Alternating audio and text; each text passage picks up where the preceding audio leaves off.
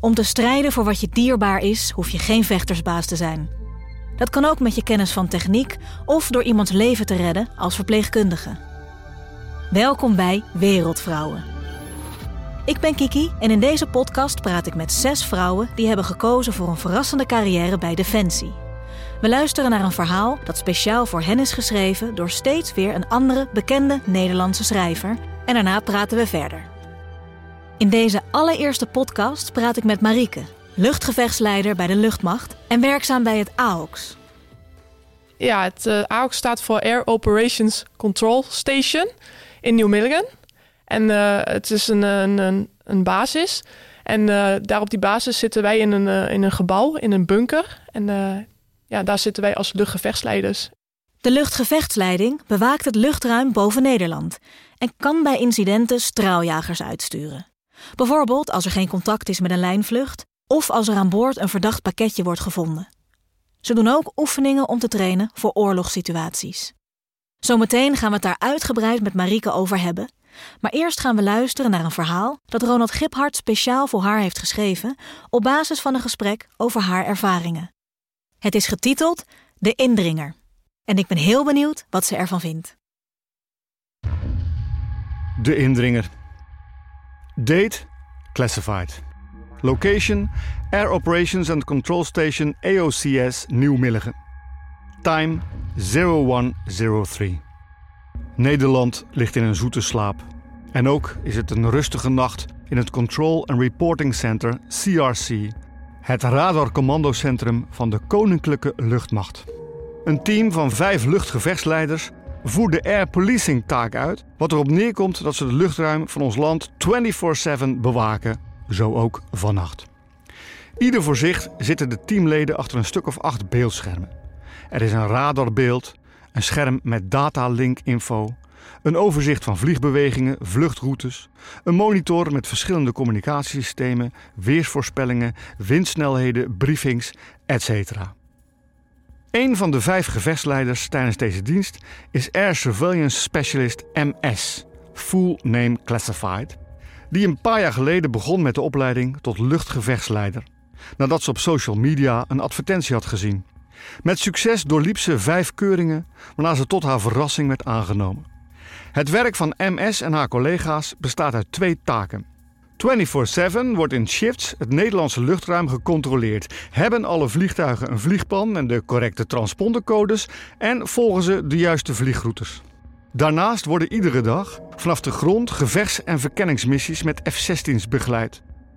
De radarschermen van de straaljagers zijn heel klein. Het commandocentrum in Nieuw-Milligen opereert als de oren en ogen van de vliegers. MS en de andere luchtgevechtsleiders hebben vanaf hun radarcommando een zogenoemd God's Eye View. Ze kunnen alles overzien. Om 0103 gaat er plotseling een signaal af. MS heeft met de radars van de Koninklijke Luchtmacht geconstateerd dat er een ongeïdentificeerd verkeersvliegtuig het luchtruim is binnengekomen. Haar alarm geeft een adrenalinestoot in het CRC. Voor dit soort incidenten worden alle luchtgevechtsleiders jarenlang dagelijks voorbereid met behulp van simulaties. Wat als er sprake is van een kaping? Wat als er sprake is van een aan boord gevonden verdacht voorwerp? Wat als er sprake is. Classified. 0104. Luchtgevechtsleider MS talmt niet en probeert samen met haar team contact te maken met het betrokken toestel, want afwijkingen van het protocol moeten altijd leiden tot radiocontact. In bijna alle gevallen is een zogenaamd com loss of loss of communication een probleem met een verkeerde frequentiewissel. Maar de situatie kan natuurlijk ook ernstiger zijn. 0106. Op een zogenoemde emergency call wordt herhaaldelijk niet gereageerd, waardoor de spanning in de commandoruimte toeneemt. 0107 omdat er geen contact gemaakt kan worden met het toestel, worden de twee F-16's van de Main Operating Base in Volkel, die stand-by staan als Quick Reaction Alert, in gereedheid gebracht. De toestellen krijgen van de luchtgevechtsleiding een zogenaamde Alpha Scramble, oftewel het zijn om op te stijgen en het onbekende vliegtuig te onderscheppen. Alpha Juliet 01 Flight Bandbox. Your mission is to intercept unknown aircraft in the Delta II heading south 10,000 feet geeft de luchtgevechtsleider als opdracht aan de vliegers.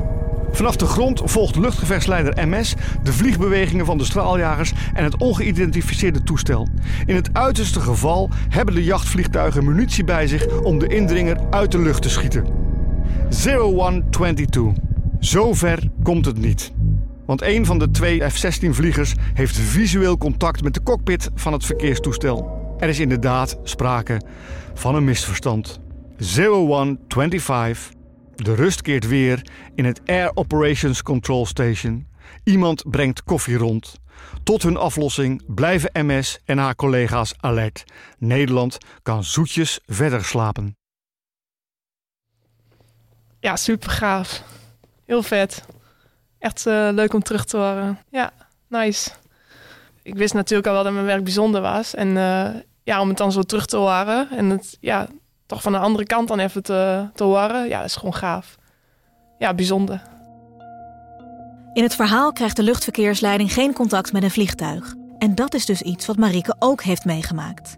Ik vraag haar hoe dat precies ging. Dat was op een vrijdagmiddag in de lunchpauze, toen wij allemaal aan, aan een broodje zaten. En eigenlijk uh, even aan het relaxen waren. En uh, ja, ik was in de ruimte en uh, ik zag dus op een gegeven moment een, dat ongeïdentificeerde toestel. En dan, ja, dan, stijgt de adrenaline gelijk. Uh, ik maak dan een melding. Ik, uh, via een intercom maak ik een melding door het hele gebouw heen. En uh, iedereen weet dat ze dan naar de plek moeten komen. Dus iedereen komt ook naar de plek. En ja, dan gaat die, speelt die hele situatie zich af. En dat toestel kwam vanuit Duitsland binnen. En die had dus geen communicatie. En we hebben op een aantal manieren proberen communicatie te leggen. En dat mislukte. We kregen geen communicatie met het toestel. En toen hebben we inderdaad uh, twee uh, F-16's uh, gescrambled vanuit Volkel. En die zijn erbij gaan hangen. En het bleek uiteindelijk ook net voordat die F-16's erbij hingen, toen, toen kregen we weer communicatie. En dat was wel grappig, want toen hoorden we ook op de frequentie dat toen we contact hadden met hem, dat hoorden we ook van dat hij zei van, hey, fuck, zijn die F-16's voor ons?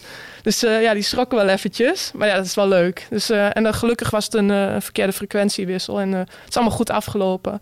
En ja, dat was wel was mooi om mee te maken. Vooral wanneer het een goede afloop heeft, dan is dat gewoon leuk om mee te maken. Maar wat kan er dan allemaal mis zijn als een piloot niet reageert op de oproepen van de luchtverkeersleiding? Ja, um, kijk, je weet natuurlijk nooit wat er aan de hand is. In het ergste geval, misschien gaat het om een kaping. En je wil gewoon weten wat er aan de hand is. Waarom heeft hij geen communicatie? Of misschien is het ook gewoon uh, mechanisch dat iets kapot is. Dat kan natuurlijk ook. Wij willen gewoon constant weten wat er uh, in ons uh, gebied vliegt. Waar wij verantwoordelijk voor zijn. Dat is ook onze taak. Dus ja, dat willen we weten. Je traint er natuurlijk voor, voor dit soort momenten. Maar ik wil graag weten, als het dan echt gebeurt, wat doet het dan met je en met je team? Ja, het is echt uh, ja, misschien heel raar, maar wij vinden dat best wel gaaf als er zoiets gebeurt. En als die, vooral als die F-16's de lucht in gaat, dat is gewoon ook wel weer gaaf. Want ja, dat is ons vak. Dus ja, dan, uh, je bent gewoon zo gefocust en we zijn een heel hecht team. Kijk, we waren in de lunchpauze en dan is het gewoon allemaal heel gezellig en dan een hele fijne sfeer. We praten over het weekend. Maar we weten ook allemaal, als in één keer dat die call komt, dan zijn we ervan. En dan krijg je in één keer gewoon een hele andere samenwerking. En uh, we zijn allemaal op elkaar ingespeeld. En als dat allemaal succesvol wordt afgerond, ja, dat is gewoon fijn. Na die tijd dan is het gewoon even... Dan komt die ontlading en dan kijken we elkaar aan... en dan lachen we een keer naar elkaar en eventueel een high five of iets. En dan, ja, dan uh, even glunderen. Ja, dat is gewoon leuk. En dat je dan aan het einde van de dag of einde van de dienst... dat je dan naar huis rijdt van... hé, hey, uh, we hebben een incident meegemaakt... en we hebben het allemaal succesvol en goed afgerond. Ja, dat geeft je een voldaan gevoel. Je hebt het Nederlands luchtruim bewaakt. Succesvol. Het Nederlandse luchtruim bewaken. Dat is niet niks. Wat een verantwoordelijkheid heb je dan eigenlijk? Ja, dat is best wel een grote verantwoordelijkheid. Soms uh, denk ik daar niet zo bij na. Maar als je er goed over nadenkt en vooral als je het zo even terugluistert... dan, ja, dan wordt het nog wel even een keer benadrukt... dat je best wel een verantwoordelijkheid hebt. Want het kan natuurlijk best wel uh, uit de hand lopen. En ja, wij voorkomen dat. Wij doen daar alles aan om dat te voorkomen. Sommige mensen weten al van jongs af aan dat ze bij Defensie willen werken. Marieke niet. Die was 29 toen ze de overstap maakte van de bouw naar de luchtmacht. Ik vraag me af hoe ze daarbij kwam om te solliciteren voor de functie van luchtgevechtsleider. Ik was uh, afgestudeerd aan HBO, bouwtechnische bedrijfskunde. Dus ik zat in de bouwsector, dus compleet wat anders. En, uh, ik had het daar wel naar mijn zin, maar ik miste toch een bepaalde uitdaging. Ik ben eigenlijk nooit iemand geweest van het standaard, uh, standaard werk van 8 tot 5. Of... En ik was al een beetje gewoon aan het rondkijken van, ja, wat wil ik eigenlijk? Want ik wist al wel van mezelf dat ik dit niet wil blijven doen in de bouw. En toen op een gegeven moment toen, uh, zag ik het voorbij komen op social media, op Facebook. En ik ging er eigenlijk vanuit dat ik de keuring niet zou halen, want ik wist dat het vrij zware keuringen zouden zijn. Maar ik denk, ja, wie niet waagt, wie niet wint. Ik druk gewoon op die knop. Dus ik, uh, ik heb gesolliciteerd. Ik heb ook mijn hele omgeving, heb ik niemand laten weten dat ik had gesolliciteerd. Dus ik ging naar die keuringen toe. Daar heb ik dus een ander verhaaltje omheen gebouwd. Dat ik, uh, dat ik naar een of andere afspraak ging. En uh, het waren een vijftal keuringen. Nou, de eerste keuring die haalde ik. Ik denk, nou ja, is goed. Zal, zal later in het traject afvallen. Nou, de tweede haalde ik. De derde haalde ik. En toen dacht ik wel, ja, fuck, dit was best serieus. En op een gegeven moment had ik ze allemaal gehaald. En toen dacht ik van, ja, en wat nu? En ja, ik vond het echt ontzettend leuk en ik wou het ook echt gaan doen. Dus uh, ja, ontslag genomen bij mijn huidige baan en uh, thuis de omgeving laten weten dat ik dus had gesolliciteerd. En een week later moest ik me melden op Woensdrecht. Dat is best wel stoer om die stap zo te maken. Hoe heeft Marieke dat ervaren? Ja, ik was eigenlijk heel blij en ook wel heel trots op mezelf. Anderzijds vond ik het ook allemaal wel heel spannend. Ik wist eigenlijk nog niet eens wat mij precies te wachten stond. Maar dat, dat vond ik ook juist wel leuk, die uitdaging aan te gaan. Marike had ook kunnen kiezen voor een carrière als luchtverkeersleider in de burgerluchtvaart. Waarom sprak het werken bij de luchtmacht haar zo aan? Die, die snelheid, de, communicatie met de, of de samenwerking met die F-16's, met, de, met die missies. Bij de gevechtsleiding, ik merkte gewoon, de samenwerking is daar, ja, naar mijn idee was dat veel meer. Ik vond een stukje militair zijn juist heel leuk, want ja, wij zitten gewoon, uh, wij, wij zitten allemaal in uniform. En dat vond ik juist wel heel erg leuk, dat stukje militair zijn. Ja, en dan met die F-16's. Meer snelheid, voor mijn idee meer spanning. Uh, ja, dat sprak mij ook heel erg aan. En uh, ik ben nu ondertussen, uh, zoals gezegd, ruim een jaar of goed jaar werkzaam bij de gevechtsleiding. Ja, en ik heb het ontzettend naar mijn zin. Ik zie mij hier voorlopig ook nog niet vertrekken. Dus ja, heel leuk. Bij de luchtgevechtsleiding zit Marieke bij de afdeling Air Surveillance. Welke taken heeft ze daar en met wie werkt ze allemaal samen? Uh, de luchtvechtsverleiding bestaat uit een tweetal takken. Een stukje weapons. Dat zijn zeg maar de personen, uh, de mensen die echt direct uh, in contact staan met de vliegers van de F-16, met de piloot. En ik zit op mijn afdeling Air Surveillance. En wij doen zeg maar alles daaromheen. Zonder Air Surveillance kan zeg maar weapons ook niet functioneren. Dus wij bouwen een compleet plaatje op, een luchtbeeldplaatje. Wij identificeren al het vliegverkeer boven ons, of in ons verantwoordelijkheidsgebied. In ons geval is dat uh, boven Nederland, waar wij verantwoordelijk voor zijn. En uh, ik ben dan momenteel uh, actief als datalink operator. Dus ik ben vooral bezig met informatie uitwisselen. Ook met omringende landen en ja, dat soort dingen. Bij het bewaken van het Nederlandse luchtruim, wat dus ook wel air policing wordt genoemd, komt ook samenwerking kijken met andere NAVO-landen. Non-stop wordt er informatie gedeeld die van belang kan zijn voor de veiligheidssituatie in het internationale luchtruim. Ik uh, bel regelmatig naar de Denen of naar de Duitsers of de Engelsen en de Belgen. En het is gewoon leuk die samenwerking aan te gaan met uh, al die partijen. Zoals in dat geval, in dat incident wat je net hoorde, dan geven wij de omringende landen ook al een call van: hey, we hebben een komlos in ons luchtruim.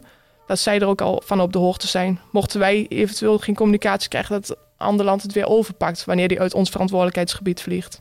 Um, wij doen 24-7 luchtbeeldbewaking. Dus dat gaat constant door. Dus airpolicing. En wij hebben een taak dat wij uh, overdag of met avondvliegen wij de F-16's ondersteunen in hun missies. En wij hebben regelmatig draaien wij oefeningen, uh, trainingsdagen waarin wij uh, ook oorlogsscenario's nabootsen, simuleren. Zoals je in het verhaaltje hoort, die F-16's hebben een klein radarbeeld, dus die zien lang niet alles. En wij zien veel, zien veel meer. En ja, wij, wij leveren het complete plaatje dan aan. Met de F-16-vliegers heeft Marieke dus geen direct contact. De informatie voor de vliegers verstuurt ze via een datalink digitaal. Wel heeft Marieke direct contact met de AWACS. AWACS is zeg maar een vliegtuig met een radar bovenop zich. En daarmee sta ik wel direct in contact. En uh, dat zijn die mensen die, die in dat vliegtuig zitten, die doen echt hetzelfde wat wij op de grond doen. Zij vliegen zeg maar, naar een bepaald gebied en daar halen zij informatie op. Zover kunnen wij niet kijken met onze radars. En uh, zij halen dan informatie op waar wij niet kunnen kijken. Dat sturen zij weer door naar mij of naar ons.